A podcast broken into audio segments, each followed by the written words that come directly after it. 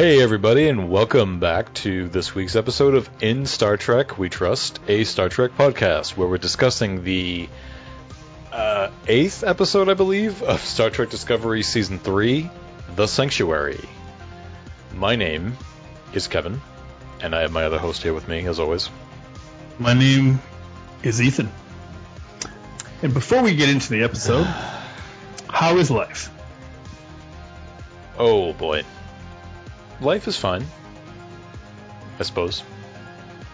Uh, not doing much, just as always, I'm when I'm not doing this and watching Discovery or any form of Trek, I've just been gaming, and I'm right now in the middle of replaying for the first time uh, Breath of the Wild after finishing Hyrule Warriors. So that's what I'm doing as I'm waiting for Cyberpunk to come out on that. Uh, I think Tuesday is when it comes out. So Excellent. yeah, I've been sometime next week. playing. I've been playing Hyrule Warriors a little bit, Mhm. but honestly, I'm resisting getting too into it because it's going to cut into chess time. Yeah, so I finished Hyrule Warriors, and I'm not going to spoil anything for you, but something is revealed that annoyed me. Okay, interesting. Yeah. Hmm. So, as far as the lore is concerned, Okay. something was revealed in the lore that annoyed me. The Emerald Chain behind Ganon. Oh God. Yeah, That's too bad. Maybe that's been. Arian this- showed up. Well, that would be great as long as she didn't die. Yeah. Um, maybe that's what's been good about Zelda is that the fact that they haven't built on the lore. It's always kind of a refresh. Then there's nothing to get mad about because oh, there's just going to be another one. It'll be different. I, I there's so much I want to say, but I'm not going to because I don't want to. I'll get there. Yeah. I'll get there. Yeah. So, but are you enjoying it? Yeah, it's fine. Not that much. I mean, it's cool to be in that world, but it's also eh. It's different. it's a little boring sometimes. Well, it's it's. Yeah, I mean it's a repetitive game. It's it's battlefield after battlefield, but I, I think the the one problem I have with the game is really that there's no sense of like, okay, outside of the outside of these battlefields, what do I need to do? Because everything on the map just kind of pops up, and you're just literally clicking on A, and then something, and it opens up the area, and you're just like, oh, okay, so I help them. But like, in What, are we like- doing? Right, like tho- those areas need items, right? But like, but the thing is, you're not actively seeking those items. You're just ending up with them when you finish a battle. So like, I'm not going out farming stuff to unlock this Yeah. thing. But even then, I I'm just like, what do I why care? about? I'm getting them. Why am yeah? Like, why why do I need to do this exactly? So- Whenever I get a treasure chest, I get that old excitement, and then I'm the treasure chest. is- I don't know. I guess I get something, but I don't even know what I get or what happens. Right. And so, and then when I'm done with the battle, and then all these things appear on the map, and they're pulsating, I'm like, oh, okay, I can help them. So I hit A, and then it turns blue, and I'm just like, uh, okay. I guess we're just putting down all the monsters. Yeah, it's it's it's a it's a I, I think it's a it's a it's a fun game, but it, there's no sort of like aside from doing the battles, there's no real direction with it. Hmm. Yeah. It's interesting too because it's almost a letdown because when we're in that world, we're used to having a lot more freedom. Right. I mean, I, I like the idea behind it. I like the idea of them making a Hyrule Warriors game during that time that Breath of the Wild alludes to. But then at the same time, as I'm playing it, I'm asking myself, why couldn't this just, why couldn't this just be like a actual Zelda title? Right. Yeah. And it's definitely better than just putting a, you know, Zelda skin on Yeah. another game. Well, but at the same time, though, I mean, it, it but it, it, it, you feel like you're in the lore, right? I mean, the last Hyrule Warriors game, which was fun, it was just kind of, um, it just kind of existed. But that was about Mhm. it. Like, it wasn't, you weren't part of like the, the sort of history of the of the of the franchise as it was. Like, you weren't playing something Yeah. that leads up to something, right? You were just playing a Warriors game in the style of a Zelda game. Yes, and I'm not that far into it, but even when a guardian first attacked Zelda, and and Link and Zelda were, whoa, what's going on? These guardians are supposed to protect us. So it's kind of neat just watching that unfold. Right. Right. Yeah, it's it's a cool game. I think the combat system is a little is a little janky at times, but um, I like having the sort of upper hand. Like when a guardian shows up, I'm like, oh, I know how to kill that thing because I know how to do it in Breath of the Wild. But Right, and using the special items too because it's so yeah, it's everything's happening so fast. I'm used to having time to think and plan out what I'm doing when I'm using special items. yeah. Well, hack and slash are my favorite types of games, and they're always very fast paced. So I had no. Sometimes I'm not fast enough, right? Like when I have to use the um the ice item, the ice Yeah. ability. Sometimes I'm t- I'm not fast enough. And you're you play a lot more than I do, so Yeah. Yeah, a- but it's frustrating like when because it's when the enemies reveal their weakness. Sometimes the uh, weaknesses get revealed too close together that you can't get it. It time hasn't ca- caught up enough for you. To, it hasn't reset the ability yet, so you can't use it yes. yet. So that that kind of sucks. But it's sort of like I think they kind of do that as a way of saying like, okay, well, in case you weren't fast enough the first time, here's another chance to actually, Yeah. yeah, Uh, and a lot of the creatures are easier to kill. Mm. Like those wizard people, whatever they are. yeah. In they were Breath- very challenging in, in. Breath of the Wild, they were not. They were annoying. Yes, they were tough. Yeah. Do any of the um the centaur creatures show up in this? The centaur creatures? Yeah, they have a horse body and a man torso, and they have a bow and arrow. I don't know. There was one in the arena. Oh, the Lynels. Yes. Yes. Yes, they do. They do. Oh, I hate They them. do. Yeah. Well, the so throughout the game you do fight those. Um, Can't do be as hard as they are in the game. you do fight the you do fight the blight Ganons, but I do find that those are more fun to fight in this game as they were in the in Breath of the Wild. So, Okay.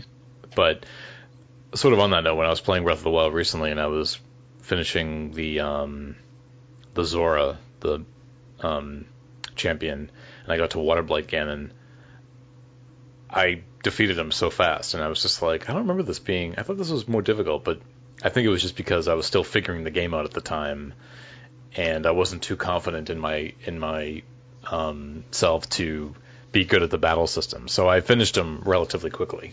I, I feel playing through that game a second time, my confidence level is just through the roof because Oh, I yeah. just played it for so long now. I'm not really afraid of anything. Right. Yeah. Surprisingly, though, you know me. I like some games. I'm not that great at them, but I beat at least two of the um, Ganons on my first try, even my first time through. Yeah. So they they weren't that hard Yeah. The overall. Water Blight Ganon and I think Thunder Blight Ganon were the ones that I had a difficult time with at first. Yeah, but it took me a while to really kind of get that battle system, that combat system down. So I think that was kind of part of the problem then. Certain games I don't really master the the battle system until I'm like near the end of it. Uh, that's Yeah. because you don't use the motion control. That's why it was oh hard. god. Yeah. It's the only way I will play Skyward Sword again is if they release it if they re if they re-release it in high def with no motion control. It's the only Zelda game I did not finish. Of motion control. Mm-hmm. Not a fan. Uh, just for aiming arrows mostly. Nope, not even that.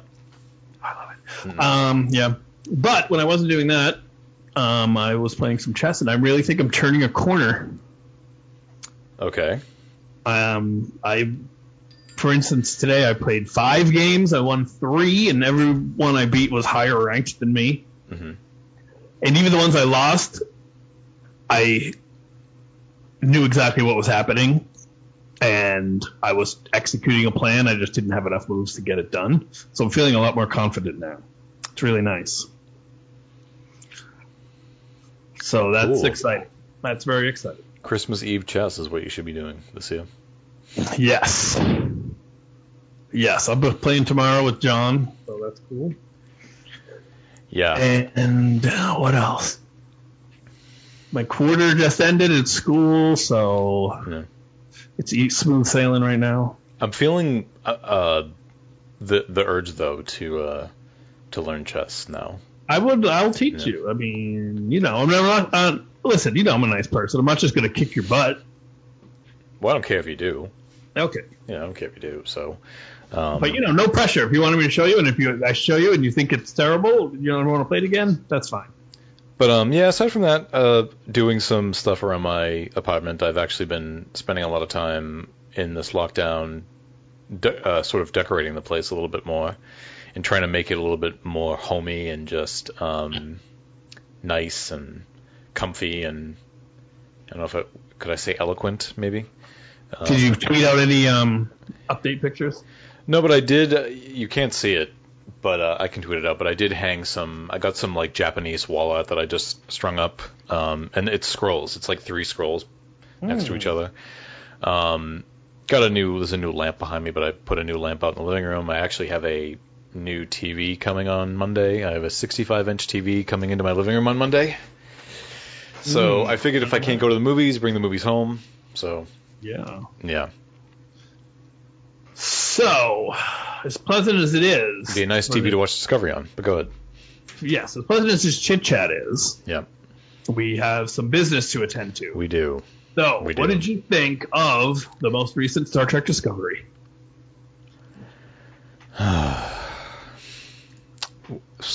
I, I, mm, I mean, I've already. Those who follow me on Twitter and had saw my tweet know that I was not happy with it, and those are sort of my initial reactions. I think.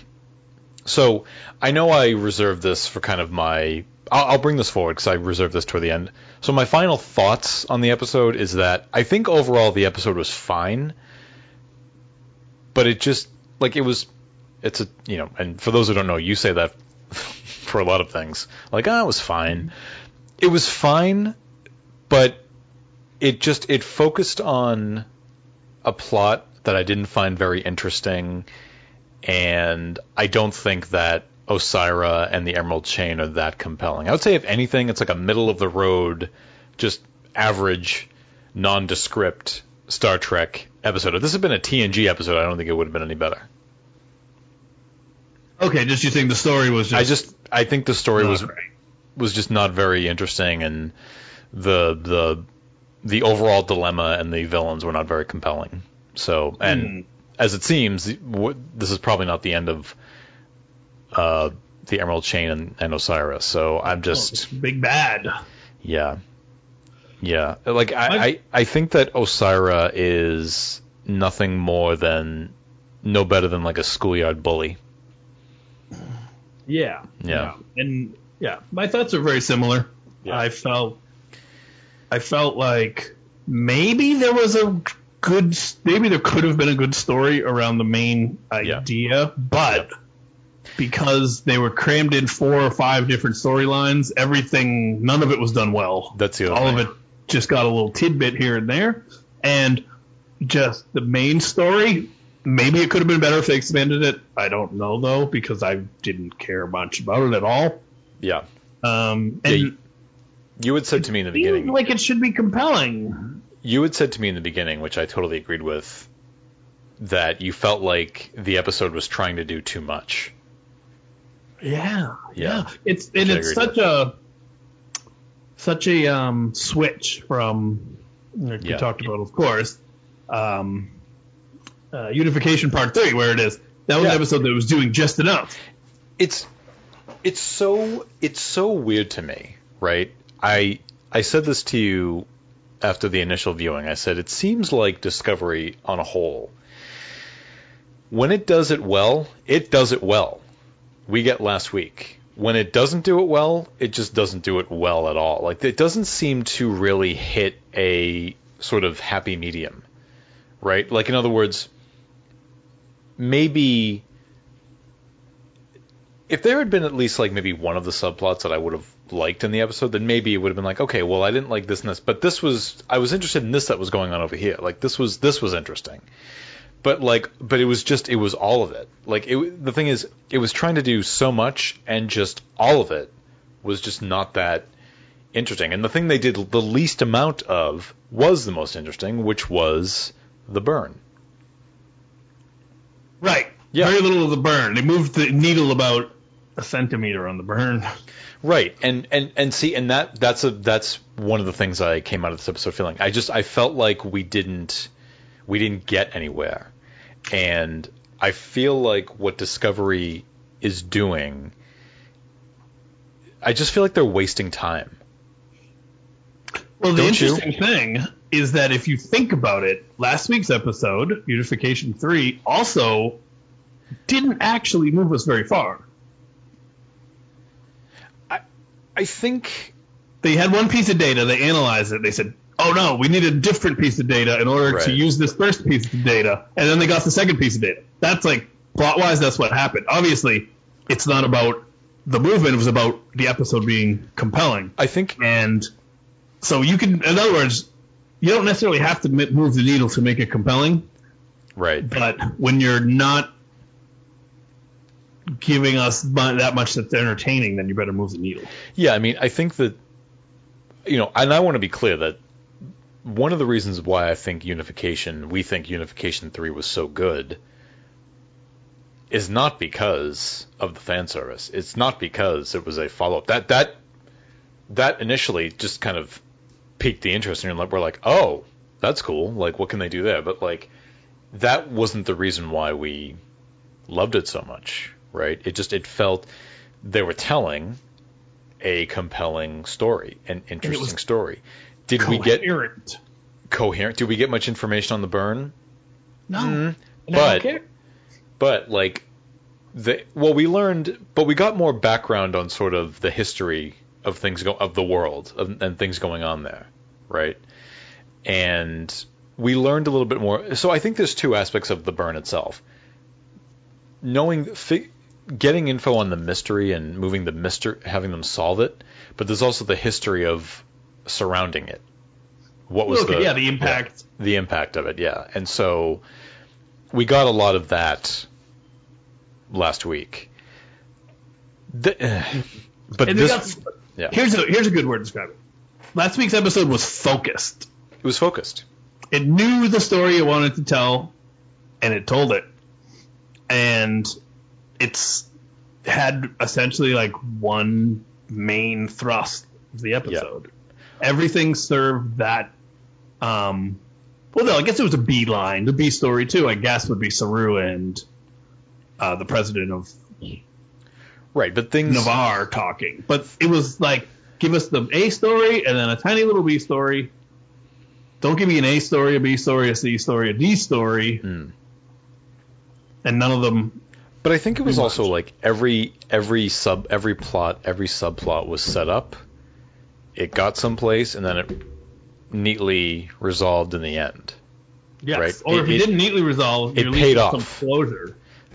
Right, Such as closure. Saru saying to the president, um, "We'll continue this conversation another time." That would be nice. That's fine. Right. Now, I say that, and then I'm realizing, well, I guess there really was closure to Book and his brother because they had that little moment of we're friends again and we're going to meditate and do stuff. But I still, like, I, I didn't care, and I'm I'm Right. I'm drifting into rant territory. and Well, I don't want to do that.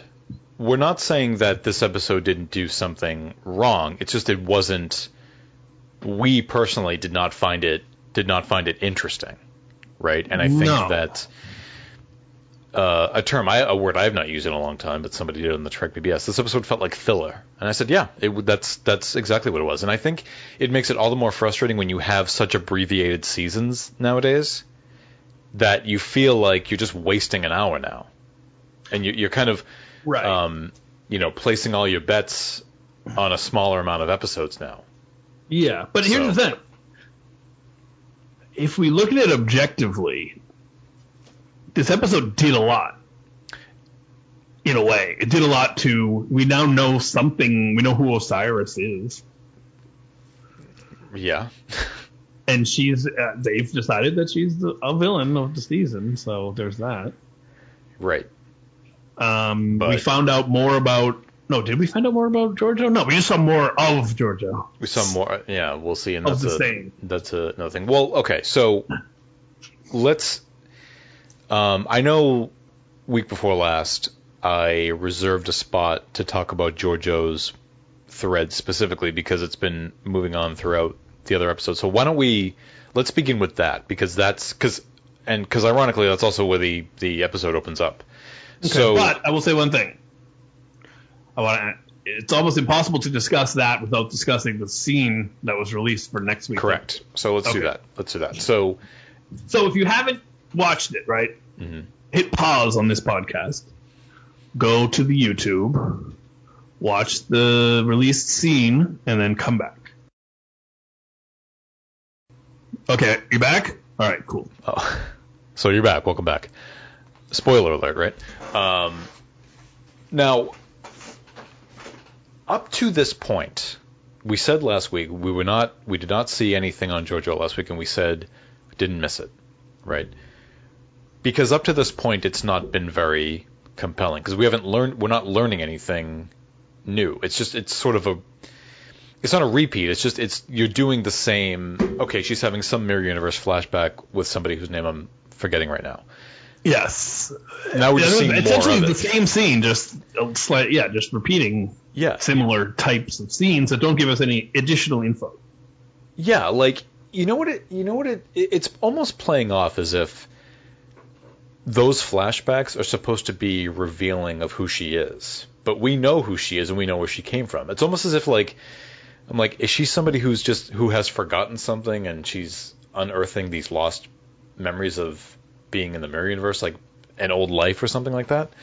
I mean, it for us the viewers, it's not. It doesn't seem to be revealing anything other than just okay, she's younger, she's And someone died. someone dies. I Is it- actually I half expected because I do tend to assume that things will be um, that shows will tie everything together. Right. I thought when it was panning up on the woman that Georgiou was um, I think she was a woman.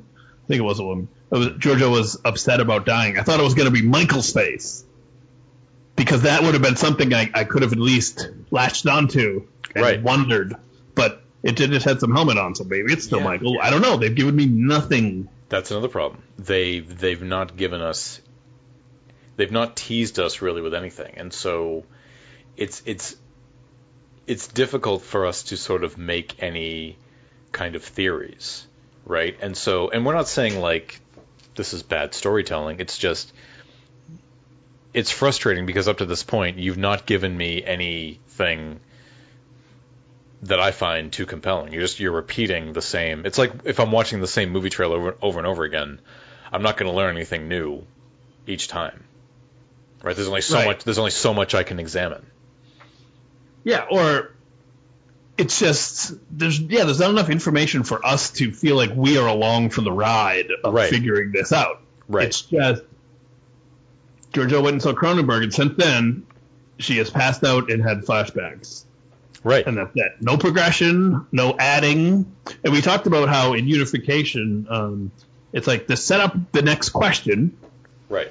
then they answer it, and then that leads to the next thing, and then you go and answer that. Yeah. So that's what we haven't gotten. It would be as if um, in Unification 1 and 2, uh, Riker just kept going to different bars and talking to different ladies at the piano. Right. Well, and we can't. And the thing is, we can't connect it to anything. We're like, is it? Is it relevant to this? Is it just? Is it not relevant? Like your place, you seem to be placing a lot of importance on this, but what Right. is it? And it's at a point now where I'm just like, okay, you've got to tell us. You've got to give us something. And they Right. did. Finally, it's interesting that they would give us something so. next week. But here's the crazy thing. That seems like really significant scene to release I had ahead that of an episode. I had that same thought. I said, this is an extremely revealing scene. I think they felt the Are they feeling the weight of, of us going like, can you just because you think like, okay, guys, you've got to okay at this point. What are we now? Four episodes in where this is happening. You got to give us.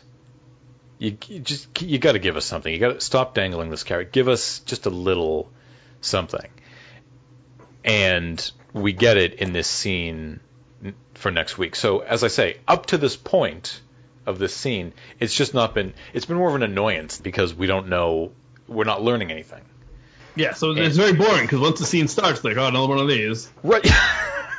right. Exactly. So We don't expect to get anything interesting out of it. based on what we see for next week, so David Cronenberg's character comes back, and um, we find out that uh, she's it has something. It's somehow related to not only that did she jump ahead 930 years, but she also crossed dimensions. She crossed over from one universe to another. Now, this is something that we haven't really seen revealed in Trek before, like the effects of like jumping galaxies or jumping, you know.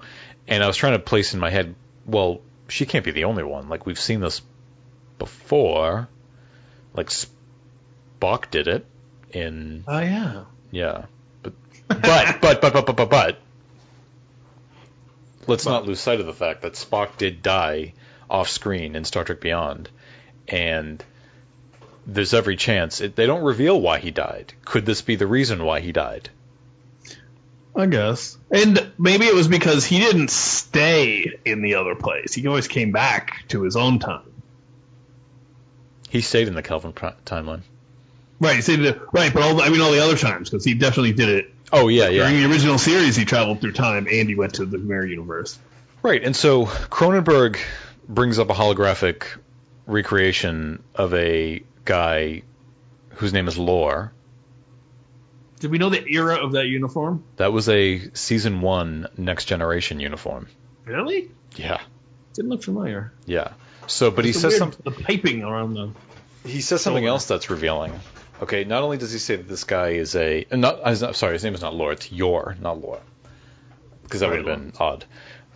Yor is a time soldier who jumped ahead from the year 2379 and he makes reference to a Romulan mining ship, a temporal incursion from a Romulan mining ship. He's referring to the he's referring to Nero's ship from the first Abrams Yes. film, and that's where you're like, wait, what?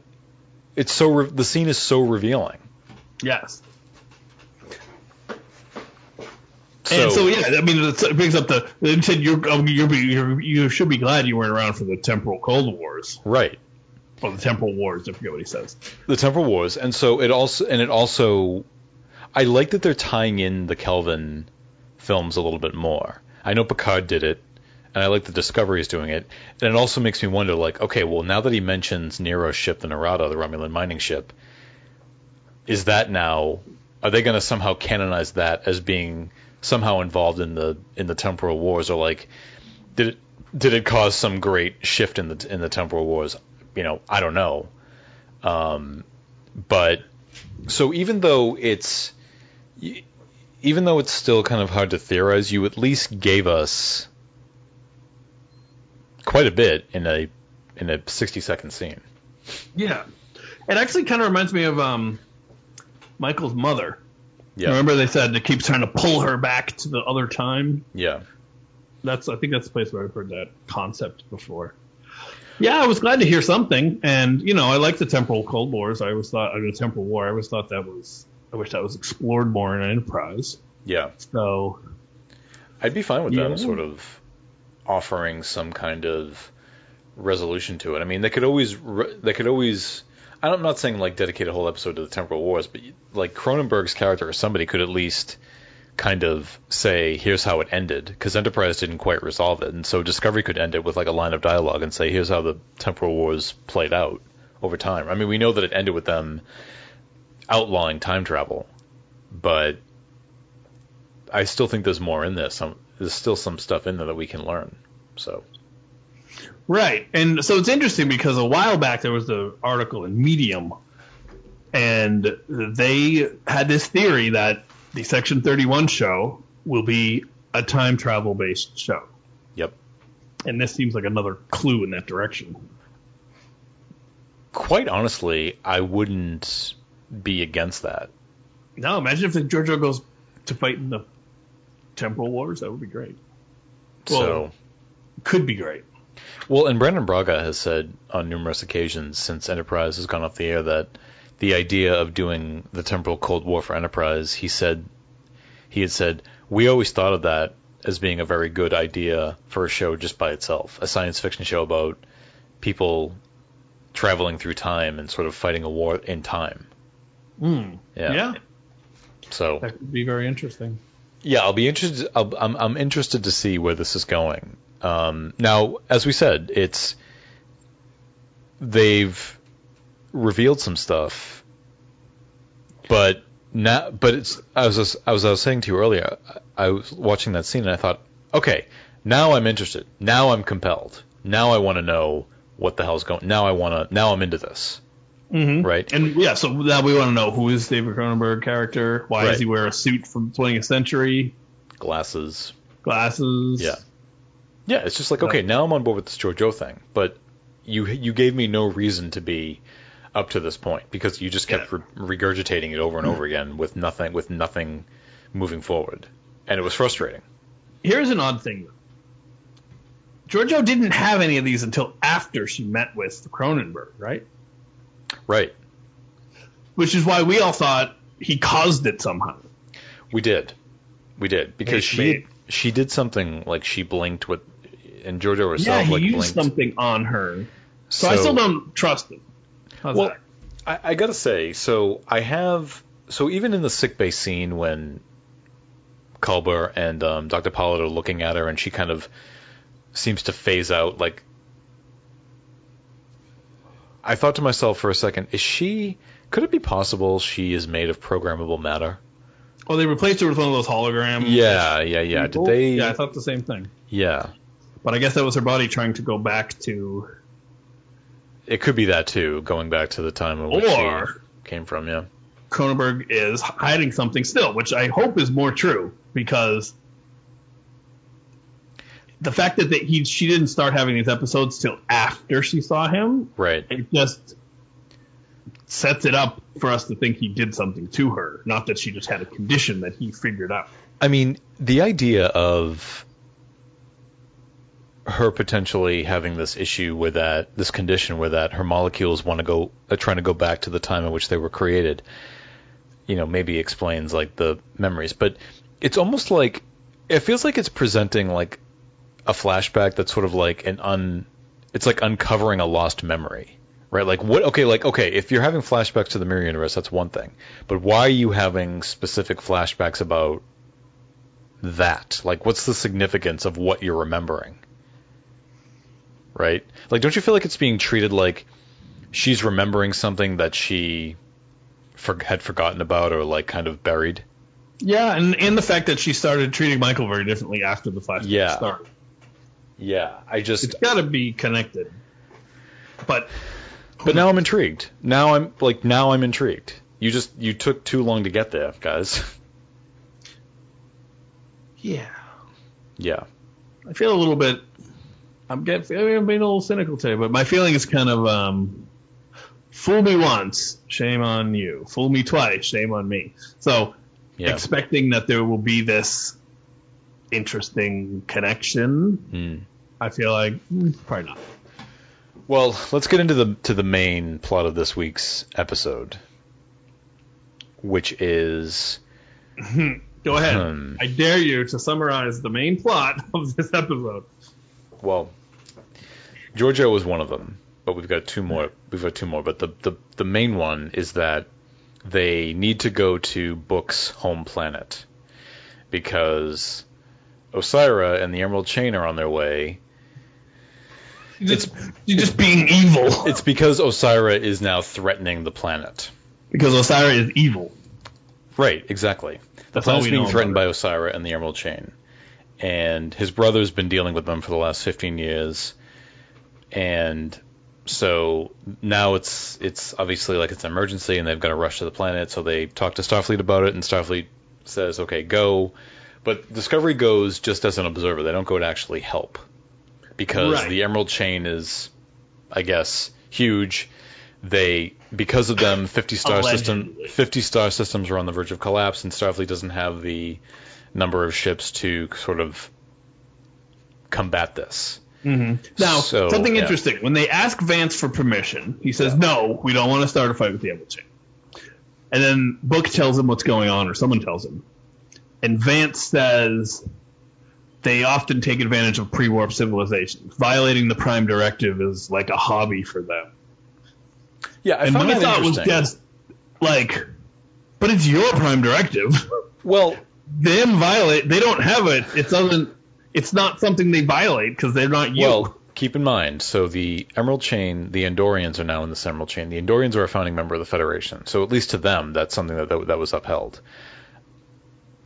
And I think the Orions were somehow aff- were affiliated with the Federation later. I I don't. Well, they must have been because Tilly was not Tilly. Um, what's her face from Lower Decks? Tendi. So yeah. they Well, these you know. were Federation members who are now. But it, I get what And you're saying. the. United like- States was England, but we don't have a king. Right, exactly. Like I get what you're saying. Like, okay, they were Federation members at one point. Why should they be compelled to uphold the? But I found that line interesting, though. Just like the complete disregard for pre-warp civilizations. So, like, just imagine the amount of chaos they are causing on all these worlds, just because of that. Which I just kind of, I don't know. There's something about that I just found very interesting. Hmm. What I didn't understand is like, what is their relationship with this planet? Right. Because it almost seemed like a like a mafia situation where you you know you go to the shop owner and you say, yeah, it's a nice shop. Be a shame if something happened to it. Right. But I just I didn't really get what oh, the uh, what they get out of it. Well.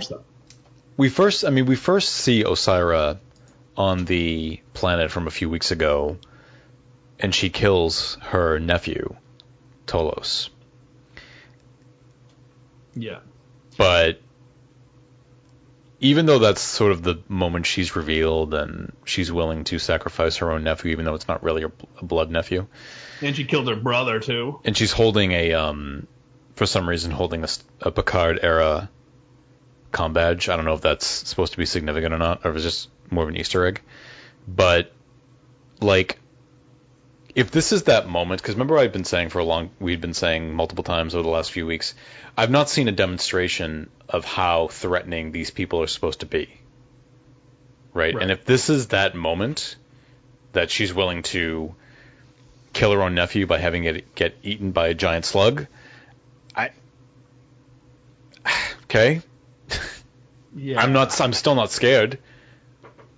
And as I was saying in the opening of the episode, now obviously Osyraa is the villain of the episode, but I just don't find. Again, she's nothing. Her and she's nothing more of a. s- To me, is more of a schoolyard bully. And Yeah. They haven't given us any. One thing I will say. it's just it's good. not interesting to me.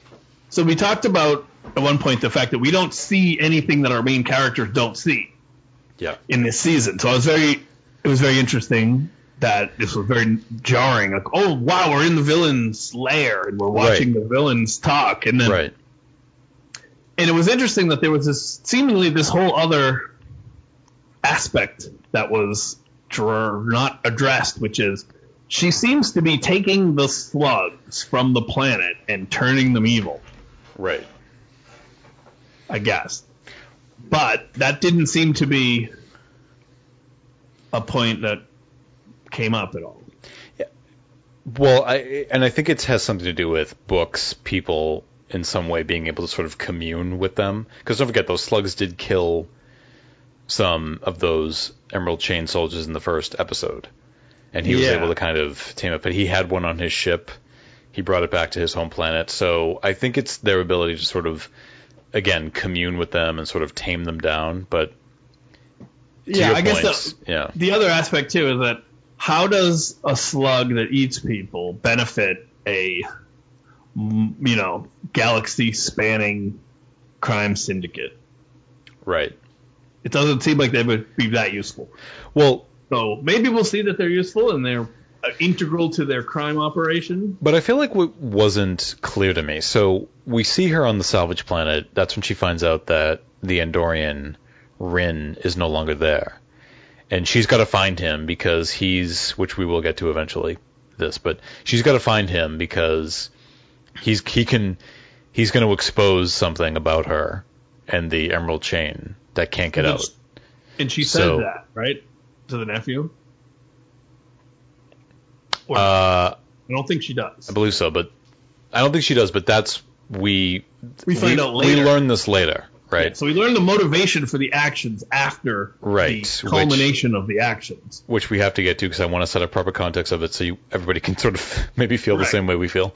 Um, But I'm just saying, even beyond what the secret is, the fact Yep. that we didn't know that he had a secret, we just knew she was after some Andorian for ex Right. quote unquote slave right. for no particular reason. Right. So, um, but she's on her way to Book's planet, and so Discovery has to go out there, and they need to observe this, I guess, because they can't they can't intervene, and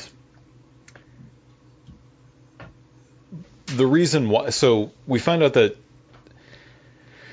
the burn caused damage to subspace. It shifted the orbit of the moon, which caused tidal changes, and now these sea locusts have now emerged from the ocean and they consume the harvest, leaving millions on the planet to starve. And the Emerald Chain provides them with a repellent to push these locusts back to sea, which saves their harvest.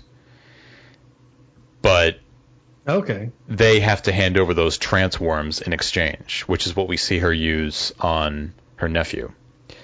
Yeah. And Book doesn't even know why Osyraa has come back. So Vance isn't surprised. Admiral Vance isn't surprised and explains that the chain often contacts, as we said, the pre-warp civilizations in distress.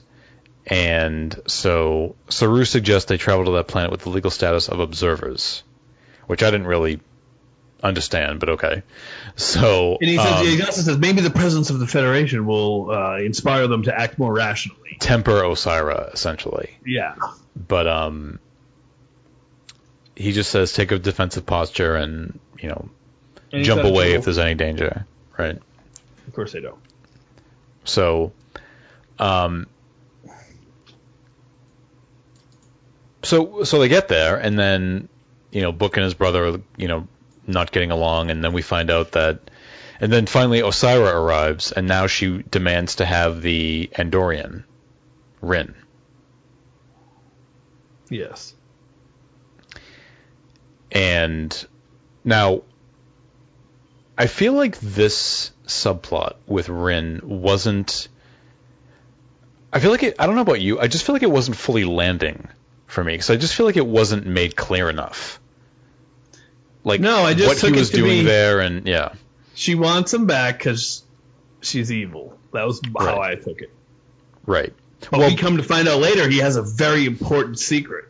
right. Well, I mean, book goes into why he was important a few episodes back, but I got to tell you, I watched that moment like ten times, and he sp- and like David Ajala speeds through the scene, Does, okay.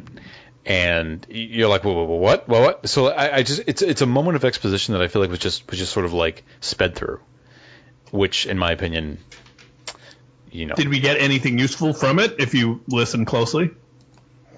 Well, so yeah, we did, but it's the problem is is that it's it's all built up to this sort of big reveal that so Ryn he's he was somebody who attempted to rally people to rebel against Osyraa. And that's and so as punishment, you know, she that's why he doesn't have any antenna she hacked off his antenna and condemned him condemned him to that salvage yard. Yes. So Ryn attempted to try to help all those laborers on that salvage yard as much as he could, but he was treated by a pariah on all sides. Mm-hmm. And he befriended Booker. And after he was captured by the after the, after he was later captured by the Emerald Chain, and but he you know eventually assisted Book and breaking the laborers out of the salvage yard. And during the escape, he you know that's when remember like he saved Book from the cannon. That was the scene that you laughed at. Mm-hmm. Yeah. Yeah. But even so, like all we know about him is that he's somebody who tried to get people to rebel against the against Osyraa. And that's it. So like Right. other than that, it doesn't feel you know, you feel like it's something more important. Like what's the what's the, you know, what is it with him? And I just feel like this was something I feel like this plot even though I just kind of recited it to you, I feel like the show didn't do it doesn't do a good job of making that fully clear. No, Yeah. and it's totally undercut by what he says at the end. That I you know you're holding off on on t- saying, but Right. It totally undercuts everything and then just throws it. back. Right. WTF over it all. So when Osiris shows up, the first thing she wants from Discovery is she wants him. And as I'm watching this, I'm I'm I'm realizing that kind of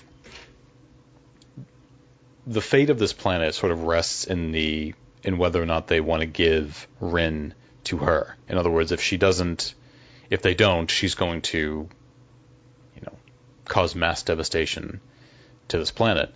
Now, as I'm watching this, I'm saying to myself, I feel like there's a little bit of a like there's an interesting dilemma, moral dilemma in here that I feel like wasn't fully landing.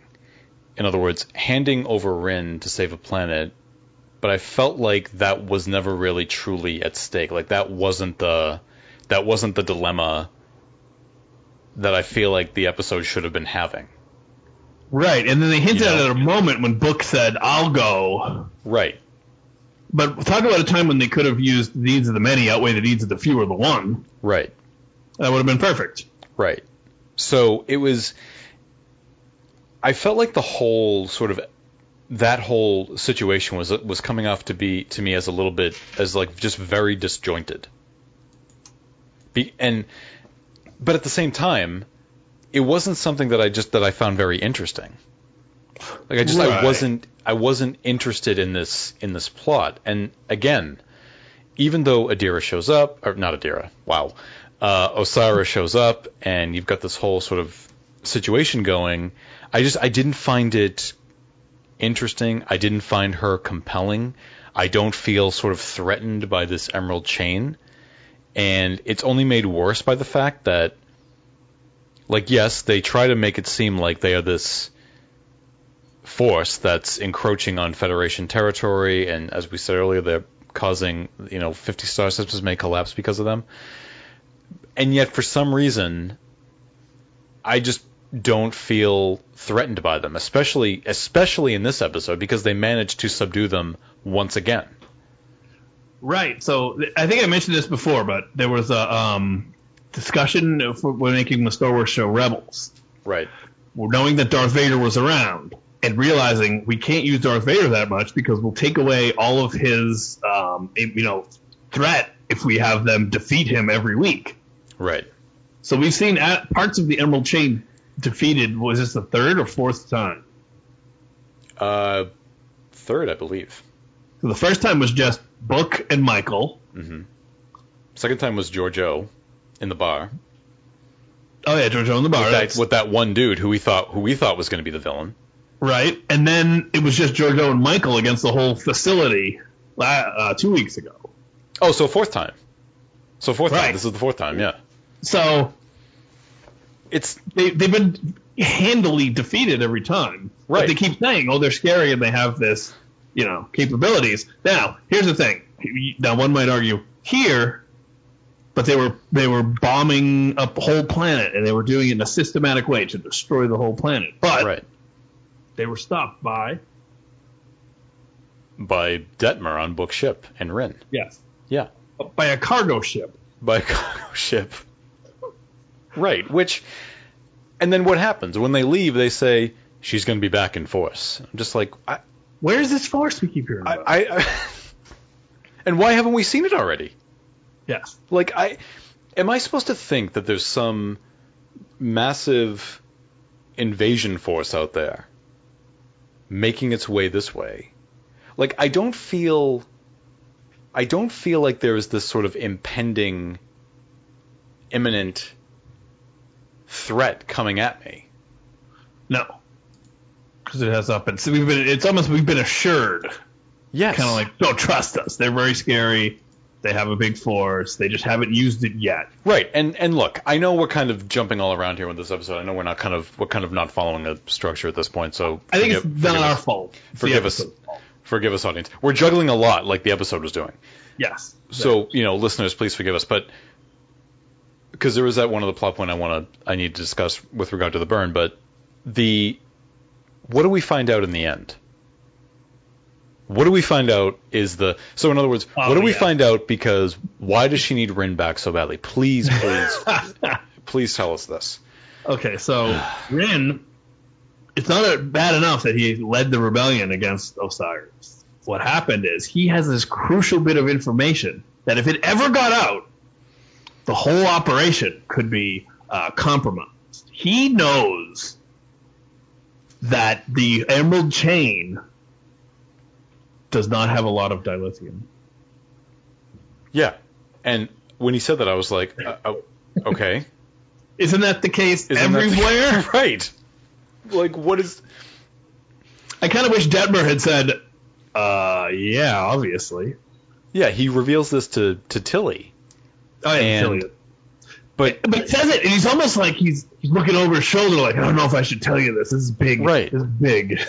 and he even says after, I've never told anyone that. Yeah, and I'm thinking like, uh, um, uh, okay, like, but we know this, right? We know this. Yeah, Like, we know the dilithium's in short supply. yeah.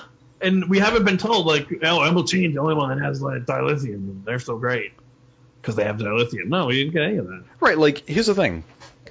That can still be the case, but you revealed it as if it's some big secret. Right. And it's just Like what if he just said, "Well, she's out of she's running out of dilithium too and she's trying to you know they're scrounging for resources and she's trying to whatever." But don't yeah, or like it's not a big everyone. secret. Uh, people are so afraid of them because they thought they were the only ones with still had dilithium, but they don't, or something. Anything. Right. So, all right, I'm going to do it because it's just that we have to point out, uh, you know, it's a it's a trend in the show where Yeah. we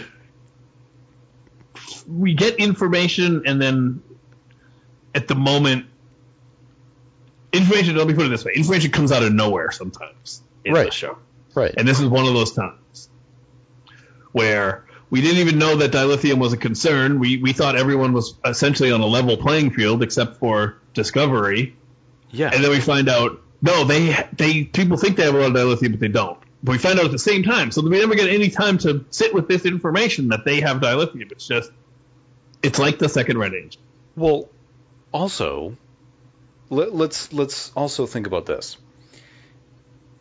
I, I see I see two crucial things you can do to make this more interesting. Okay, now if we find out, okay, she's low on dilithium too, which okay, fine, but she was on that cargo ship. At least we think she was with Discovery right in front of her, which is chock full of dilithium, right? How come? And I said this before. So not only would it, I think, it make more sense for her to threaten to take Discovery's dilithium, but it would also, and I said this a long time ago, as a way means of getting a sense of how sort of deadly the universe was. What if they try to raid Discovery of their dilithium? And then it's like, oh shit, you know, this is this is real now, right? Like I don't, I, I just, do you know what I mean? Yeah, and I guess I don't know that she knows that they have dilithium. Right. And the reason why I say I don't know if she was on that ship is because we haven't Oh, that's a good point. seen her in person, and one thing I noticed was that, like, we see her on the view screen, but I noticed that her holographic version that's getting projected, like, it looks a little different. She looks a Mhm. little different Then when what? she was talking. t- then, so when she's talking to, so she's talking to Saru on the view screen. Then you see her sort of in person, but as a hologram, talking to Tolor and then to Book's brother. And she looks a little different there than she does on the view screen with Saru. Like the hair looks different. Like it's not a. It almost and she almost looks like a different actress playing her. Do you think this is the Wizard of Oz situation? Might be. I don't know, but yeah. If it weren't for the scene with her nephew, that would work. Yeah, it's just I don't know if there's something there, but it's just yeah. And here's something I've got to say. So we were talking about how we don't fully buy into the threat of her and the Emerald Chain. Now, on the recent episode of the Ready Room, which is the after show, you know, in the beginning of every Ready Room episode, they release a new video called Moments of Discovery, where they the, it's like a behind the scenes, it's like a quick behind the scenes look at this at that week's particular episode. The showrunner Michelle Paradise talking about it, and then some people from the episode talking about it. And so it's all about enter this episode's enter enter Osyraa, I think was the name of it. and Michelle Paradise said something that I found very interesting. Michelle Paradise again is the showrunner for Star Trek Discovery. And she says um, this is the week this is when we meet Osyraa. And Osyraa's been name dropped a couple of times and there were um so I want to I know I texted it to you and I want to pull it up. I want to pull it up exactly but um, she says Osyraa's name has been dropped several times earlier in the season, and how they hope it gives a sense of dread. And I'm like, because people talk about her like, you know, being a little frightened, and I'm like, I never got that sense once. Her name was dropped like six or seven times two weeks ago like almost at a, almost at an alarming rate, and I just kept thinking, okay, I know this this, this Osyraa person. I don't know who she is. Right. But and the first time I heard about her, I didn't even make the connection that she was the head of the Emerald Necklace. But but then when I told you that, you said to me, you were like, yeah, but just because you name drop somebody a million times doesn't mean that they're threatening. Yes. You're just and, and I said, yeah, you, you can't just hope that people will find someone threatening because you talk about them. Well, I mean, yeah. You, so here's the thing: when you name drop, let's whenever people talk about name dropping, oh, they really they keep name dropping all these people. Those are all, you only drop names that people have heard of. Well, you don't drop names for people nobody knows because it doesn't mean anything. And that, and also like she was name dropped in a sort of like almost threatening way, but it wasn't to the level that they want us viewers to be afraid of them they they didn't. Like yes, it's like oh if we don't do this, Osyraa was gonna kick my ass. Like it wasn't like that, but I just I never got the sense that Osyraa was this sort of like unstoppable. You don't want to fuck with me person. I just thought, uh, okay, well, it's clearly somebody we're gonna meet, somebody who's obviously important because they keep saying her name. But I have no sense of who this person. I have no sense of the threat that this person is posing. No, and as I mentioned, we needed a, a Death Star Alderaan moment. We did. Because that sort of shows, and I guess maybe her carpet bombing this planet was supposed to be that. It's a little, it's a, it's a little, it's late, too, little too late. It's a little too late for that. Yeah, too little, too late. I mean, think of it like this. I wrote this down as a note. I don't know if it's going to come across correctly, but I'm going to try. Like, how much more interesting would it have been if Osyraa actually carried out her threat and caused massive devastation to Book's world, and yes, would not only give us a better idea of her power, but I mean, would that in turn potentially motivate the Federation to figure something out and have some drive to actually do something about all of this, or I love at least that. for themselves. Like I love that. Imagine this too. Imagine that she's bombing, right? And she starts shooting at Discovery, and we take away the whole thing with um, uh, Detmer and Book ship, and Discovery has a moment of like, what do we do? And Saru makes a difficult choice. We have to follow Vance's orders, and they, right. boom, they book it out of there, right? And then after they come back to see what happened, and the planet is just like totally devastated. I mean, and it's a low moment for the crew and everybody to be like, "Oh my god, look what we," you know? Yeah, because think of that would have been great. And think of it like this: if she did that, so like it, it's almost like it dawns on the Federation in some way that Saru says something like, "See, this is what is happening out there because you are not uh, Yes. trying to do anything about any of this." Yes, it'll be like, "I followed your orders this time, but." You know, we th- this is not what Starfleet is. Starfleet protects people. Starfleet helps people. Blah blah blah. Right. Oh my God, I'm I'm into this imaginary show that we're writing. I mean, look, we're in a different world now, okay? Yes, the Federation's in quote unquote survival mode, but as you and I have said, we don't know what their mandate is. We don't know what we don't know what their mission is. and we don't we we have seen no motivation from them to try to get back to a pre-burn to pre-burn levels, right?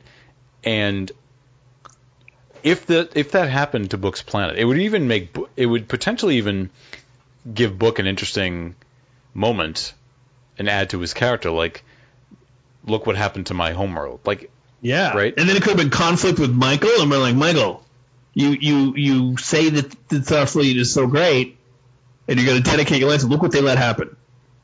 I mean, Oh, then we get drama. think of all the times like where Picard has had it out with admirals, where Sisko has had it out with admirals, Mm. within Yeah. a within a clash of the Federation ideals, and like I just feel like that's that would be a way for Saru to kind of point out that you need to get back to who you used to be.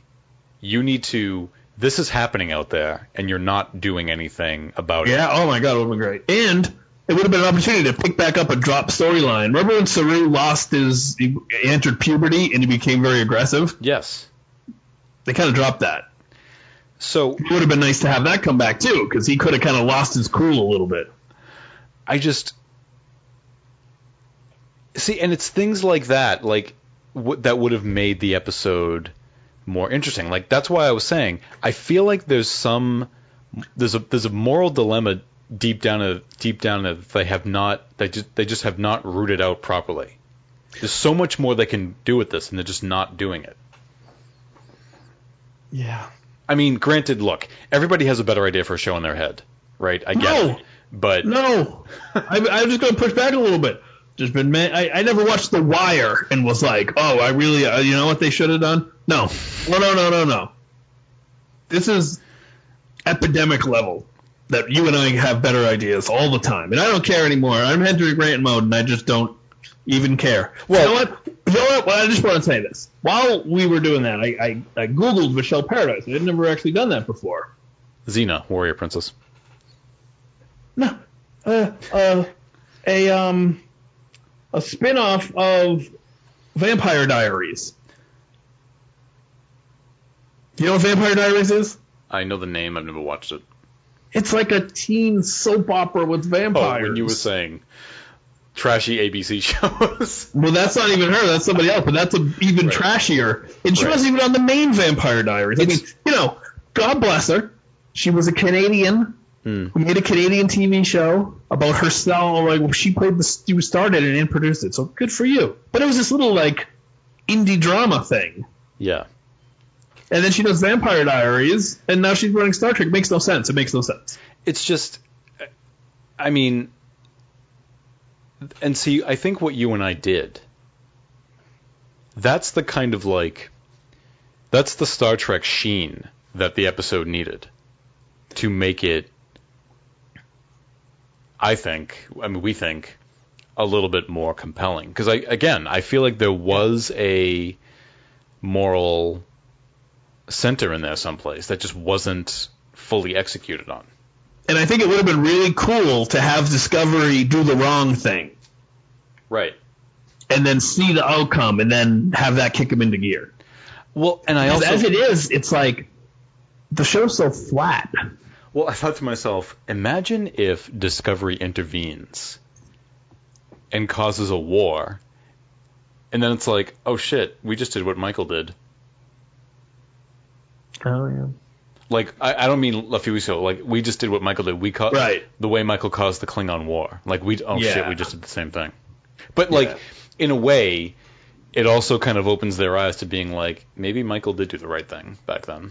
Oh, that like was that. see, and that would have been great. Like, I don't, I don't, I don't know, but But it's just, like we said, they don't remember. They don't. They don't. They don't remember. I'm sure they remember, but they don't continue elements that they introduced at the end of last season. Never mind right, two seasons ago. right. It's just, but I will say this. I will say this. We're not doing like season two level of complaints. In other words, like things that just don't make sense. Things that we're critiquing choices they made.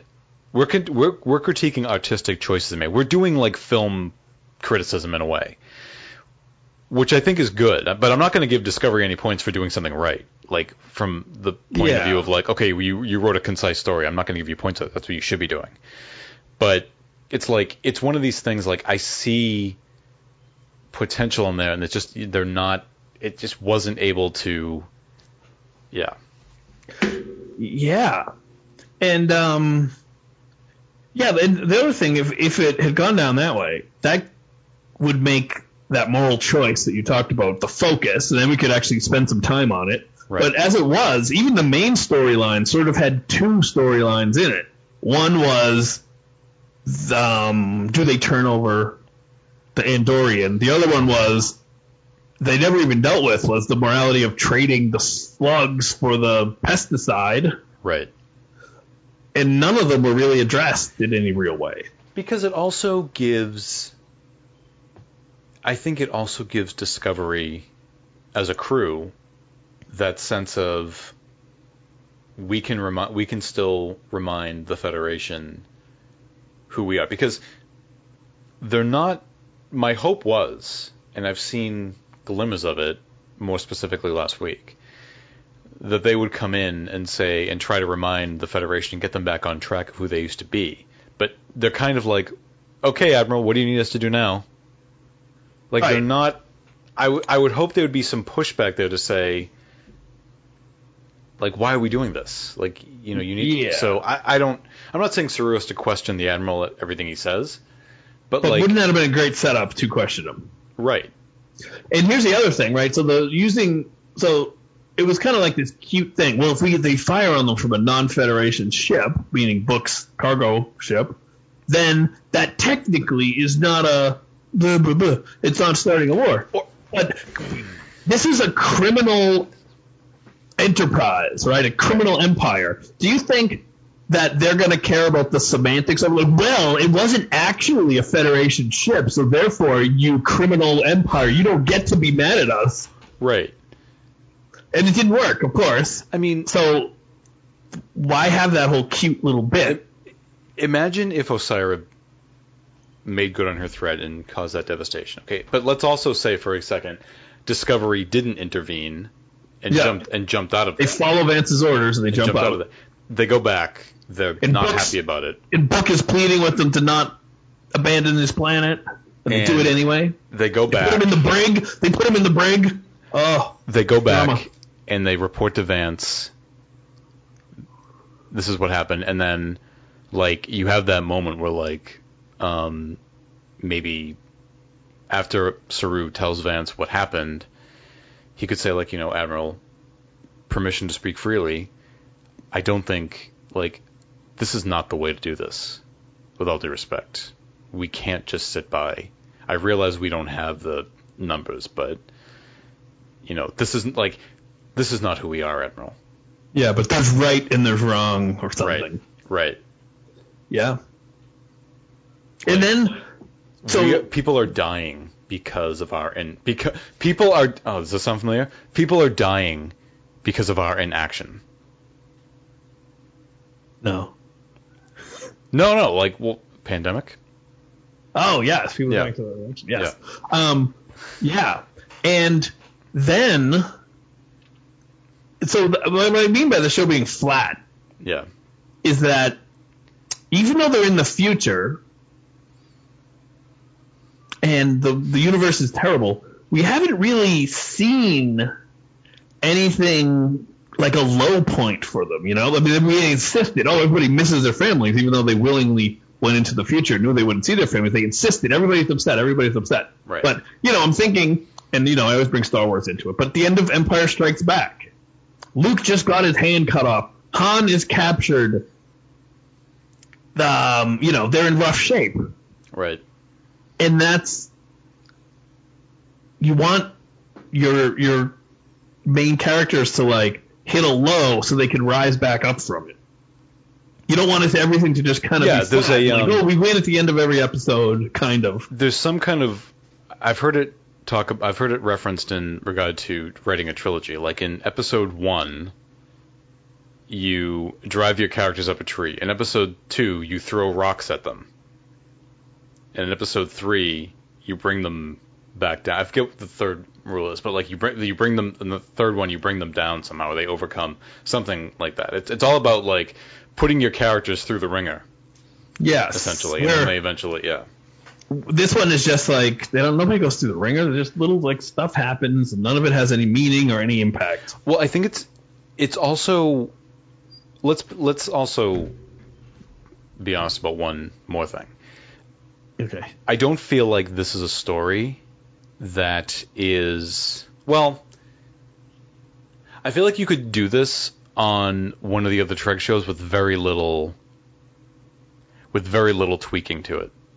In other words, I don't feel like this is something specific to the future. I mean, little tweaking in the sense of like the whole dilithium thing, the numbers of the Federation ships thing, but I feel Oh, like yeah, you yeah. wouldn't have to change much in order to make it Right, a civilization that's trading its endangered animals for this thing, and it's Right. yeah, this bad villain comes, and Right. they have yeah, that that can see that on next gen right. easily. Right. And you know, yeah, I just I I, I see pot- I saw potential in there for for a good moral mo- a good how do I want to say this? A good morality tale. And it wasn't I just don't think it was fully No, realized. No. And I think as a result, it was just became it was just a very it was a very boring. I, I was bored through a lot of it, and it just because I wasn't interested in this storyline. And as I said, I don't find Osyraa and the Emerald Chain to be particularly interesting or yeah, compelling right now. and, and and- and I think we're too late for that. here's this really sad part Yeah. that I just realized, and this is very sad. Hmm. Um, we, we always talk about how we wish these other crew characters had more storylines and whatnot, right? Yeah. Well, I think that was supposed to be the culmination of Detmer's storyline. Right. This was supposed to be her triumphant overcoming of Well- something that we never fully understood. That was one of my notes. I thought to my, I, I wrote down my notes and I was like, okay, so was her thing? Are we past this now? Like, do we know what it is yet? Like, what? Are we still going to be exploring this? Like, what is it?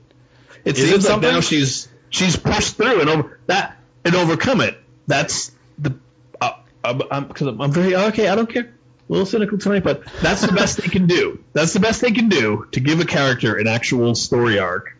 Is Well, Detmer I- being upset about something, but we're not sh- totally sure what it is. But then she gets to take Book's ship and blow something up. No, I, I'm going to push back a little bit. I, I'm not. I'm not convinced this is the end of it just yet.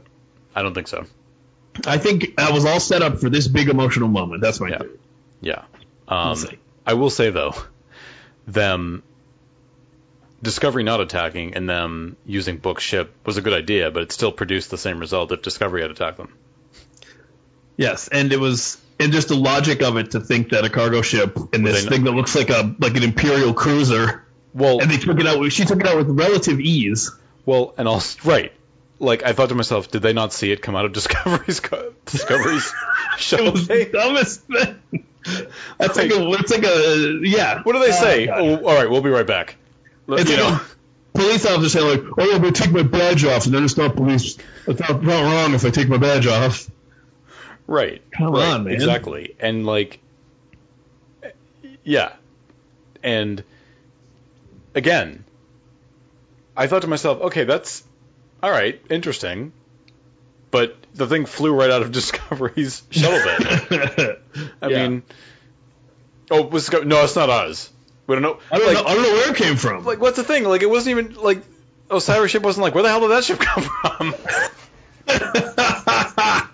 oh my! right? Like nobody nobody even brought that up. Like That, where did that come from? Like nobody no, at one point nobody said you don't think nobody's going to wonder where the where the hell that ship came from? Oh man. Yeah. Or, or So- like the best the best case scenario is they would think it came from the planet's surface, and then they'd be even more mad at that planet. Right.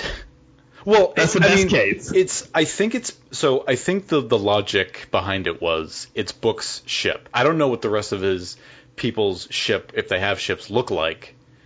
So maybe, but nevertheless, it still came out of Discovery Shuttle Bay. Yeah. Right. So I mean, man. is what, what are they going to do? Are they going to ju- jump to the other side of the planet and say, "All right, we'll be right back," and then then it comes out, then they come back, like. Yeah, they didn't even try to like, you know, they they could have put something dumb in like, oh, we're gonna go out the back and then circle or orbit the planet and come out from the other side or something. Right.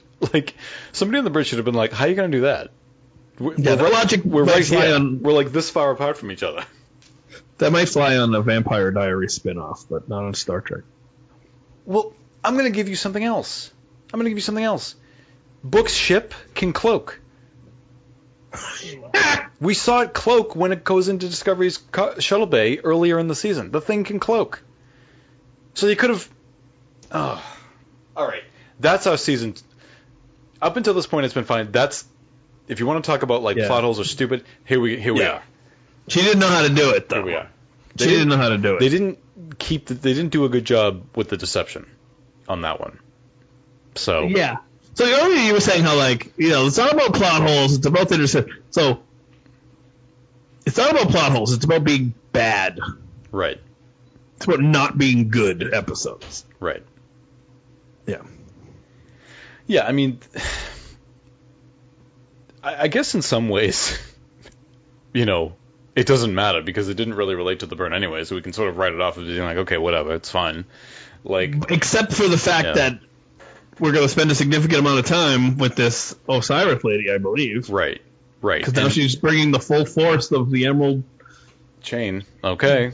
Yeah. Well, I was also googling um, the episode because I like to read reviews from different sites. I think it was, I think it was that it was, but they said, um, you know, this week's episode of Discovery, it's a big deal. It's the long-awaited arrival of Star Trek's next big villain, and I go, who? Were they being serious? Yeah, and I'm like, what? What? Oh my god. Yeah, it's um. You're very Bostonian of you. Oh my god. Yeah, that was my impersonation of a Bostonian. I, I, I mean, again, Man, it's like that certain podcast that I listened to, and I just thought, like, what show are these people watching that they're talking about the brilliant story uh, character moments Well- in this episode? I, I'm going to tell you something. So, people on the posters on the TrekBBS were also not crazy about this episode either. Um, and they've all they're all kind of echoing our sentiments in terms of Osyraa and the Emerald Chain. Some have said not properly set up, not properly set up prior. I don't find her very interesting or compelling. She's just she's no different than a school like a I think as I said a schoolyard bully. Um, and look, Star Trek is very like I wouldn't say they have the best track record when it comes to villains. They've definitely got some good villains. But- right. Overall, like if you think of the films, there's like two that are good. Khan obviously and the Borg Queen. Otherwise, mm, Mm-hmm. I mean, well, And General here's another Chang I think is okay too, but yeah. when you look at, especially say next gen, and you talk about like the best episodes, none of them have a villain. That's the thing. Like I the burn could be the villain. I, I said this on the TrekBBS. I go, why do we even need a villain?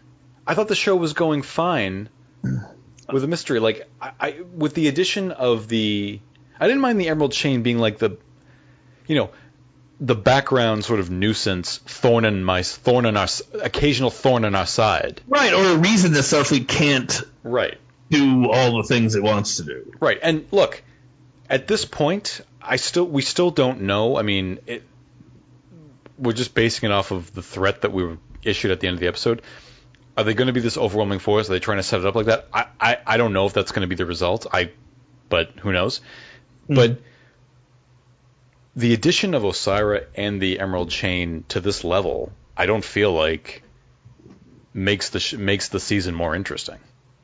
No, no, I think it makes it better. So I have this theory, and I've talked about it with you a few times, that because of what Akiva Goldsman said about this being the action adventure Star Trek series, Yeah.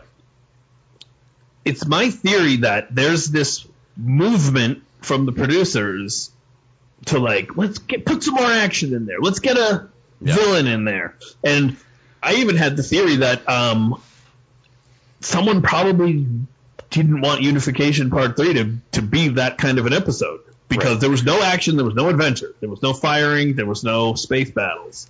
So and it just seems like if you take the the majority of the episodes, Mm. They cr- they cram in some kind of action that's not that motivated Yeah. and not that interesting, and it seems like that's the default. And I could definitely see people pushing and saying, "Yeah, but we need a villain. What about a villain?" It's like kind of forcing them. So maybe it's not the writers. Maybe producers are telling them, "Oh yeah, make sure you get a villain in there." But like, I, just this is th- this like this is where season two went off the rails when they introduced a villain. They didn't stick with a mystery, and I want around, around the same uh, point in the season too. I wasn't it? just think like, why can't we just have an interesting mystery? I mean, yes, I can understand like wanting a villain or villains to kind of be the one to push back, but like, I don't feel like I need this. Like, why can't it be a different? Like, oh, I'm at a point now where I can get some critical information on the burn, but I can't because the because of the bad guy of the week is in my way or something like that. Like, right. There could have been like little warlords all over, so they didn't have Right. to have a big bad. right. And then you could have had all these interesting characters. You know, it could have been all different aliens that we know, like a Gorn warlord and a Right. Salt vampire way, warlord. and that's your way of sort of giving us a taste of what these legacy species, how they've been affected by the burn, right? Yeah. And I just adding a overall villain for the rest of the remainder of the season again to to restate for me is not making the season more interesting. In fact, it's making it less interesting because now I'm now afraid that this is now going to get in the way. This is now going to take the center seat Yes, of I think so. this is now going to be the main plot of the season when we've this when we have this burn thing going on that yeah. Right, and they'll probably have, you know, some more spectacle of space battles and things, which, right. you know, I, I make the joke um, that Detmer was uh, a better pilot than Anakin. Yeah. Because it really reminded me of the opening of Episode Three with uh, Obi Wan and Anakin flying, uh, you know, attacking the the droid ships. yeah And Um, um, you know, I just don't want. I don't. It's not. It's not. uh, It's not good. so the last bit of the episode that did not get a lot of screen time was the burn itself so we learned that they have triangulated the exact position of where the burn originated from and they are able to find out that there is currently it's in a neb- it's in a place called the Verubian Nebula, Verubin Nebula, and within the center of this is a Federation distress call. Now, immediately you're like, oh, that's That's very compelling. that's compelling, right? Let's get away from that real quick," said the writers. Let's get away from that for the next 45 minutes. Um, but they they and they say, okay, well, Adira, Adira is going to write an algorithm that's going to take a couple of hours, and we'll know more when the algorithm when the algorithm is done writing. And, I- and I'm thinking, okay, great. And and I, I so that takes a back seat. They focus on this Osyraa, uninteresting Osyraa Emerald Chain book planet stuff because now you've set up you've set up something compelling with the burn, and that's that's where I want that's what I want to know more about. And you you would think, you would think that when the episode comes full circle, when they revisit this thread, oh, the algorithm is still being written, and then we don't even see anything. And I thought to myself, there, there was such a good opportunity for a cliffhanger that something comes up at the very last second that leads us into next week. Like, I felt like there was a moment in this episode that a cliffhanger was supposed to go, and it just didn't. Yeah, I, I sort of joked and I said the the it, the episodes end when they run out of time. These episodes when they cram all the different storylines. Right. It just Because- feels like, oh, we hit the fifty minutes. We better stop. There's ends- no kind of beginning, middle, and end. It ends with Adira asleep in the lab, and then Stamets and Culber are in there, and we find out the uh, algorithm is still being written. Mhm. But it was it was a prime moment for something to get revealed at the last second, and it Yes. didn't. And what what frustrates me is that the episode ended as if they were taking a week long commercial break. Yes. Like there was no sort of morsel for next week. yes. So that's very well put. A week long commercial break. That's what it feels like. yeah. Now, here's the interesting thing. I'm just like, yeah. That's why I feel like we've gotten nowhere. I here's a fascinating thing. And weird, but cool, but not fitting. So I really actually liked the scene where Adira tells Stamets that they prefer gender neutral pronouns. Mhm. However, I don't think it worked in this episode. But here's the thing: I, I teach high school, and I've had the same conversation with students that are transgender or not sure about their gender, and it was so well. That was well done. It was well written. It was well acted. The way Adira had this kind of, she was almost seemed to be a little bit. I'm sorry, they seemed to be a little bit afraid of how Stamets would react, and that's exactly the interaction that I've had with students. And so I was impressed with how realistic that was, hmm and how that's something you don't see on TV a lot. But at the same time, I think the cool thing about Star Trek has always been that we're in the future, people are over their prejudices, Yep. and but if they're so over the prejudices that they don't even mention it. Right. No one ever explained why is there a Russian on the bridge of a ship with people that clearly are American, or why is there a black woman on a spaceship? It just the message was that look, this is so normal that no one even talks about it. I think it's I think it's the first thing you said. I think it's because you don't hear it on TV. So I get that. Me too. But I also understand, yeah. But when you when you think but- about the world that we're in, the Star Trek world, that's not something that they would so it would just be it would just be something that it, would- it would it would have to go it would go unsaid. It wouldn't need to be said. yes, everyone would be totally cool with it, Right. and that would be the message. The message would be. In the future, people are going to be beyond their hang-ups about gender, It's and they're just going to be cool with everything. I remember Patrick Stewart said in an interview one time that when this was way back when Next Generation was beginning, and I think they were having a, a press conference with the new ca- with the then new cast of Next Generation. And one of the things that people were sort of criticizing the show about early on was how do you, why do you, how do you go from a young, dashing Captain Kirk to a, I think they they referred to him as a bald Englishman. And What and somebody I know it's so That's ridiculous. And somebody and somebody asked Patrick Stewart, and they said, "Why would surely by the 24th century they would have found a cure for baldness?" And Roddenberry stepped in and said, "No, in the 24th century, no one will care." Yeah, good answer, Roddenberry. Yeah, Good answer.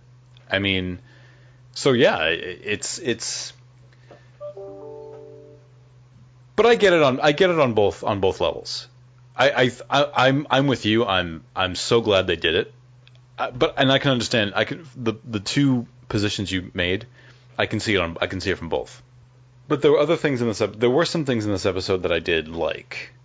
I really liked within the universe, Saru trying to figure out what his captain's catchphrase is going to be, That was fun. which I thought was a lot of fun. And it was refreshing to for them to take Saru and give him some really funny things to do. And it just as I'm watching this, as I'm watching and there were and there were those awkward moments and I thought to myself, those like those awkward humorous moments, and I thought to myself, this feels really refreshing. I want more of this. Like this works really well for him. I want Right. to have more of this. And it is, Yeah. well, once again, Like this the wild he truly- wildly inconsistent as the show is. This Right. thing just this awkwardness that makes perfect sense comes, sort of comes out of nowhere. Well, I'll, I'll put it this. I'll, I'll I'll I'll push back a little bit. I think I think there were definitely opportunities in the past, but I think because now he's the captain, and he's in this role that he is not really that he's still new to. He's trying to sort of find his niche and find his sort of like groove as a captain. Yes. But he has been the captain for eight episodes. True, but I think he's only been the captain for four episodes officially under Starfleet. Before he was just acting captain. Now he's lit- actually captain. Mm. So Yeah. um, I, I, I'm willing to bet you also really like the fact that he talked about Pike. I did, but I'm happy for you because you wanted it to happen on Picard, but they had it here. That's right.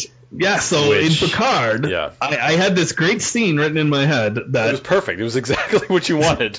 when Picard was on the ship with the crew, he would, uh, you know, have the moment and the, the next gen theme would swell up and he would say, engage! And everybody would look at him and say, huh? What? Yeah. What the hell does that mean? Right. Um, but that's what happened with Saru, so I'm glad it happened. I think said- somebody uh, was listening to our podcast and got an idea for a scene. He said um, he said execute. yeah, Yeah. execute. Because I think what's great about it is that throughout Trek history, pretty much every captain has their own kind of catchphrase. But it's never been something there's never been sort of an in-universe thread of that, right? It's not like you saw Kirk walking down the hall th- trying to think about what his, you know, That was So- not in character for him. I like that they brought that sort of into the into the world, Or and I just I, I, I, I, truly appreciated that, and I thought it was really funny. Me I just- too. Me too. I- what was Kirk's? well, as I'm running through it, I, they all didn't have something. Yeah. Did he say take us out? He said that say that a lot. Picture, but yeah, um, he said steady as she goes a lot. Oh boy. Um, Yeah, he liked that maritime stuff. I mean, Picard had many. Janeway had do it. Um, Archer seems to have one. He would occasionally say "Let's go." Pike would say "Hit it." Sisko didn't really have one, I don't think, and But he wasn't hitting anything or engaging anything. um, yeah, Kirk. I mean, I think people would say "Beam me up, Scotty," but he actually never spoke those exact words. So, Yeah. um, yeah, He I, I must have said something though, and he wanted them to go. a head warp factor. He would a lot of times he would end the show by saying a head warp fact of something, Mr. Sulu, right? But like nothing Oh, yeah. I feel like was repeatable. Like I can't think of anything. Nothing jumps to comes to mind. All right, that's Yeah. fine. But um, I do want to revisit one quick thread with you before we wrap up. So you've had this theory over the last couple of weeks that the Federation might be hiding something. And Yes. it's, it's it's coming out more in the way people are talking about it. And there was that one particular line where um, Ryn says to um, Tilly, he mentions Federation summer camp, and she's like, "That's not a thing." Yes, you yes. feel like said, there's something sinister going on there. That's, when I was young, you, you, nothing that would scare an Andorian kid more than telling them you'd send them to the Federation summer camp. yeah. And so that makes one think. Yeah. I, I, if, uh, boy, if there, I, there's got to be something. Well- all this stuff wouldn't just be. Think about think about all those. Think of like the United States as adversaries, right? And sort of the reputation it might have within the people of its country. There are things like things that are said probably similar to that, and like that's not just something you make up. That's based off of something that we may have done or somebody had heard. Like there's the you know there's there's a basis in reality for that. I think. Right. However, like Yeah. absurd it might be. Yes. But it starts someplace and then just gets so twisted that it becomes that. Right. So, like, what is it in this case? I'm, I'm beginning to be more to jump more on board with this. Yeah, because first I was especially like- when you add that to the pot of evidence. yeah, Because remember, we have the president of Ni'Var saying um, uh, something to Saru. Oh, this was the last in a long line of things that the Federation had done to us. yeah, like there's a there's a reputation there that Yes, That and then you had in the trial, yeah she said Starfleet is committed to its best ideals, and the woman said, "You sound certain of that?" As if like yeah doesn't sound like the Starfleet I know. right Um, and then you've got Shady Cronenberg. hmm So I think there's enough evidence to suggest that um, Starfleet was doing something shady. Yeah. I hope it's true because I it's yeah. gonna feel like you- the you board plant- all over again. Well, you plant seeds like that. I mean, I'm saying this in general, not pertaining to Discovery, but you plant seeds like that for a reason. Uh, hopefully, Like, why do you? Well, I'm just saying in general, you're supposed to, right? I, don't, I don't just mean like you plant seeds Discovery for a reason, but like you're supposed if you you say those sort of things for a reason, right? I mean, I've heard you say things like this before. Like, why mention? I think I think it, you've mentioned it in the sense of like on Picard or even earlier on in Discovery when a specific like if somebody mentions like a specific book, like when they were talking about Alice in Wonderland, you were like, you don't choose you don't just choose Alice in Wonderland. There's a reason why you choose you, you choose to reference that book specifically. yeah, there better be if Like, you're writing. con- it's good. like there's got to be a conscious decision, and you actually used to do that. Remember, like whenever they would mention a book title on these shows, either you knew or you would look it up and say, well, "Here's what that is," and try to Yeah. read something into that. Yes, and I will say that Picard, it always was true. It, it did kind of work, and a little bit on early Discovery season one. Right. Yeah. Um. Yeah. Like through the Looking Glass, it was obvious that was the mirror universe. Oh yeah, yeah. Yeah. Um, but yeah, so I think so overall, um, yeah, I mean the episode I just thought it, I'm just gonna settle on like I'm not gonna say it was bad, it sucked. I just like yeah, it was fine. It's not gonna be an episode I would revisit. It just it focused on something that I just did not find the least bit compelling, and took away from the things that I found to be more interesting. I mean, I know I'm going on about me, but you know, in this case, it is about me. This because this is how I feel about the episode. Just, Yeah. it, it was a story that I just wasn't, you know, interested in. But I think I'm not. I'm not going to make excuses or anything Good. like that. But I also don't want to lose sight of the fact that you know, whenever we say take an issue with Discovery or something like that, like, and then we'll say like, yeah, but Next Generation did this. You know, don't forget, Next Generation had shitty episodes too. Like they all had bad episodes at one time or another, Right. right? And so, The difference, obviously, being that they had what 25 episodes they had to do. And I think right, and I think that's what makes this a little bit more frustrating because it's almost like, okay, you've got 26 episodes a season. You're kind of you're allowed to do some more shittier episodes because Yes. And you have to have a complete story for each episode. right, and So, and- so in other words, an idea like the burn right, that would give the the whoever's writing uh, next gen that okay. There's one episode. What else you got? well, it's You need 25 interesting ideas. and and it's one of those things that okay if you're watching say the first season of next generation which i think on the whole people don't think is a great season i don't think it's that bad i think there are some good episodes in there but there was this attitude of all right well that one wasn't good well there's always next week Mm, right Right. but also understand this one of the reasons why this particular model is being adopted i think for american tv when i say this model like abbreviated seasons because this is something they do in the uk hmm the reason they would do this in like the UK, like when you watch like a sitcom in the UK, they'll do like five episodes or ten episodes a season. It's it's so they don't get burnout. Uh, burnout. Well, I mean, in other words, Burn. like why do you? Okay, I'll use a better example. Why do you think Curb Your Enthusiasm, a show that we love, doesn't come back every year? It only comes back when Larry has an idea, has some ideas. Well, I think Larry's lazy too. Well, uh, but in other words, he's not just going to do it because the network wants 10 more episodes. He's only going to do it when he's got an idea, Right. right? And he does it within these this 10 block of 10 episodes. And you know, I know it's a comedy show and while more or less the episodes are self-contained, he's got like one little thread that that's being threaded across the entire season. Right? Yeah. But like it's all the more frustrating when you have like a bad episode in an already abbre- like okay, I'm waiting a year a year, a year and a half for 10 for 13 episodes.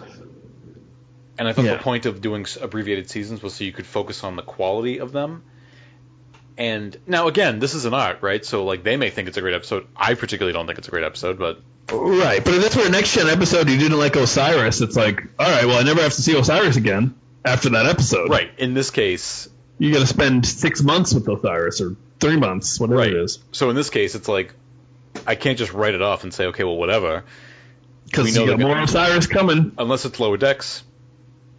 Well, yeah, but But lower decks um, is right. a different, different creature altogether. I, you know, yeah. So it, it's more frustrating when it's an abbreviated season and it's a season telling a longer storyline. That when you have one episode that wasn't that great, but it's introducing elements that are going to be, it's going to be coming back. To, they're going to be coming back to. You're like, oh. So now, like now, I'm stuck with this for the remainder of the of the season. So, yeah. How, so in the end, what what are your kind of final thoughts on this on this rather disjointed episode? Um, it was boring, Yeah. and yeah, it was boring. Also, one thing that I didn't mention is there was some serious bro energy going on. I don't mean because Book and his brother were brothers, but just their whole vibe was like Yeah. very mm, manly. I'm a bro. ah. I didn't like it. So it was just, it was just, um, it was a mess, a mess. Yeah. Yeah. Um, but given that we got a good morsel for what's going to happen next week, I'm now, and again, I'm now intrigued. I'm now compelled by this JoJo stuff. Now I want to see, okay, what's going on here. So I'm so in that sense, I'm looking forward to to next week because it seems like we're at least going to get the needle moving on that. And Right. We've been waiting a long time for the needle to move. But think about it this way: we've been waiting a few weeks for the needle to move on that. We've been waiting what a, over a decade for the needle to move on the temporal wars. So Right. that. Um, oh, and I will say really quick before we wrap. So on the burn itself and the distress signal, the Federation distress signal. So nothing. We can't theorize. We have no idea.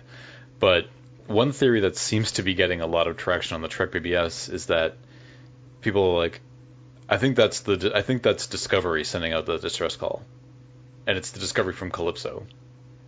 I'm like, uh, okay, but where's the evidence of that? And like nobody's been able to, to back that. They just think that that's what it could be. Wouldn't it be cool? Yeah, I mean, okay, if it's Discovery, oh, uh, okay, um, and if that's revealed next week, it's coming from the Discovery. I'm gonna be like, what? That's just another second Red Angel. right.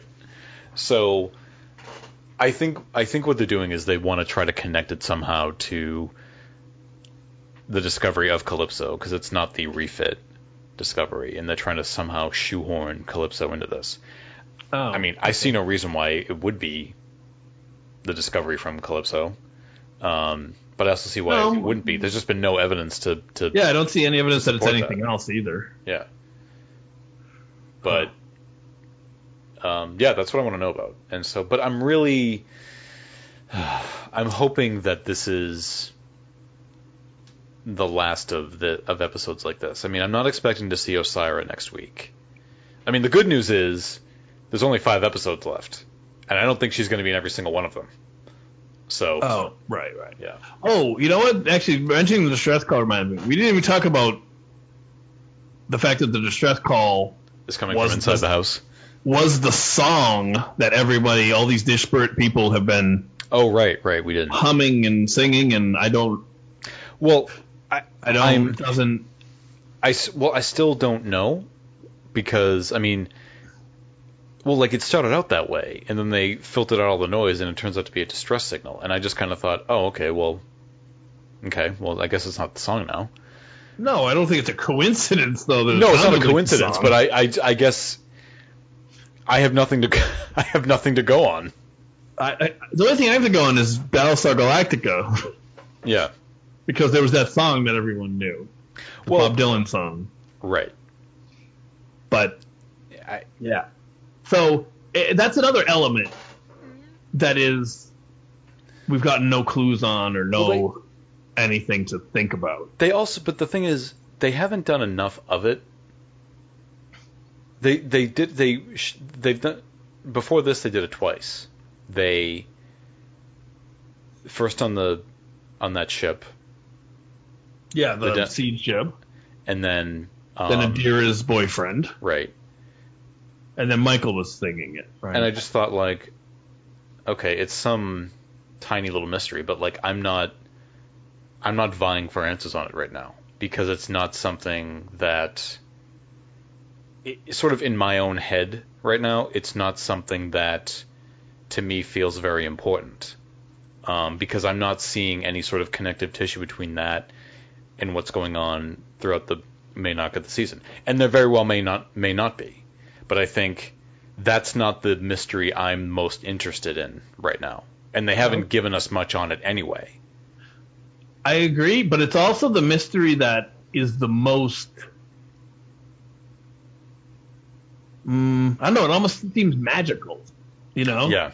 like supernatural or something. Like it, it makes it's almost the most interesting mystery in that it's so far out. So you got a distress call from a ship that distorted makes a melody that Adira, who was on Earth. Oh wait, but then also they had um all the other entities from the Trill. So maybe that somehow plays into it. Yeah. And then the seed guy was doing. I don't see any way the seed guy connects to any of those. You know, there's no connection between the different places Yeah. of the melody. It's it's that's that's that's the issue I'm running into with the show is that it's it's difficult to find some kind of connection between them all the different mysteries being presented to us and and I think because I can't do that I'm now prioritizing which mysteries I want to know the most about now as I said there may not be a connection and if not that's okay fine mm, My feeling is, if there's not, then why did you bother? Well, I mean, can it just be its own mystery, right? On its own. Oh, but Unrelated. now it. But I think now it's tied into the burn. Right. Well, that's right. No, you're right. And so, but even then, there's not enough information there yet for me to go on. So I just, it's not that I don't care. It's just, I, I, I There's nothing to think about. there's nothing to think about right Yeah, now, and I I'm it. just like, okay, well, it's not a. It, figure my pun. It's it, it doesn't feel like a burning question for me right now, right? It, it just it doesn't feel like a burning question. I just figure like, okay, well, they'll they'll answer it when they're when they'll answer it, but I'm not. Oh yeah. You know, they haven't really made much of a thing of it to the to the to the level of say the burn, which is the main drive of the season. So Right. They did have Tilly say it, didn't she? When she heard it, she said, um, "That's that song Michael was singing." yeah, So yeah. Um, another mystery to add to the list. But do you feel like before we wrap? I, I've said before we wrap like twelve times already. do you feel like right now, like I was feeling last year, where I said, remember when I said that there's too much, they're piling on too much. I don't know if they can do this in the end. Hmm. No, no, Do I don't feel think like so. they've introduced too much right now? No. Neither do I. I just think that they're just not prioritizing things properly throughout in, in episodes. But I, I just you know that's just based off what I want to see. So it's not really Right. Yeah. I don't feel like yeah they've they've introduced a reasonable amount. I just don't amount of you know plot items. I just Hmm. don't like them. Yeah, because I like do you because I, feel like right now with the amount of stuff that we know about the burn, if you dedicated a just one whole episode to it, don't you feel like you could just you could resolve it? Probably. Like essentially, we've got the burn, we've got Georgiou, and we've got the um, music, The which music. is the burn, really same thing now. Yeah, and then we've got uh, the Emerald Chain. The the Emerald Chain thing, but like That's four. these are things that if you dedicated individual episodes to them, I feel like you could just wrap it up. But uh, like even then, the Emerald Chain to me is not a mystery. It's just a nuisance that needs Right, to so I guess that we-. Plot Right. elements that need to be resolved. Right.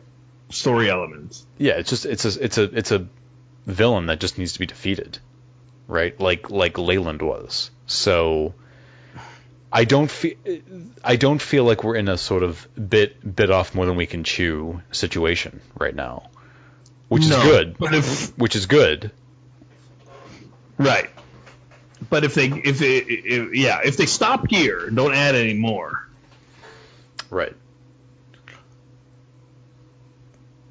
But you know, you can, it can they can still all be resolved by the end of the season, hmm and it could still be very unsatisfying. Yeah, I think we're in a good spot in terms of the amount of time they have left to resolve it, assuming they're going to resolve all of it at the end. But um, yeah. So how many episodes do we have left? This was episode eight. I think there were thirteen in total, so we have five, I think we believe we have Okay, five. so they have five episodes left to disappoint us on four different story points. Right. So I think they can handle that. Yeah. Yeah. But yeah. So I, overall, I think I'm feeling fine. Just get rid of Osyraa and the Emerald Chain, please. That's really what it is. Just get rid of those. If they if they go, here's the thing, really quick. If they overcame Osyraa and the Emerald Chain next week and we never saw them again, fine. Just get rid No of them. confidence that they would fill in that time with Just something get them out of there. That's all I'm asking. Just get them out of there. yeah, well, they're pretty easy to defeat, so it shouldn't take more than one episode. Yeah, exactly right. Exactly right. All right. With that said, uh, we're going to be back next week with the next episode, which is titled Terra Firma, Hmm. Part One. Now, want to find something interesting? Sure. It's clearly about Georgiou, Terra, Terran. Okay.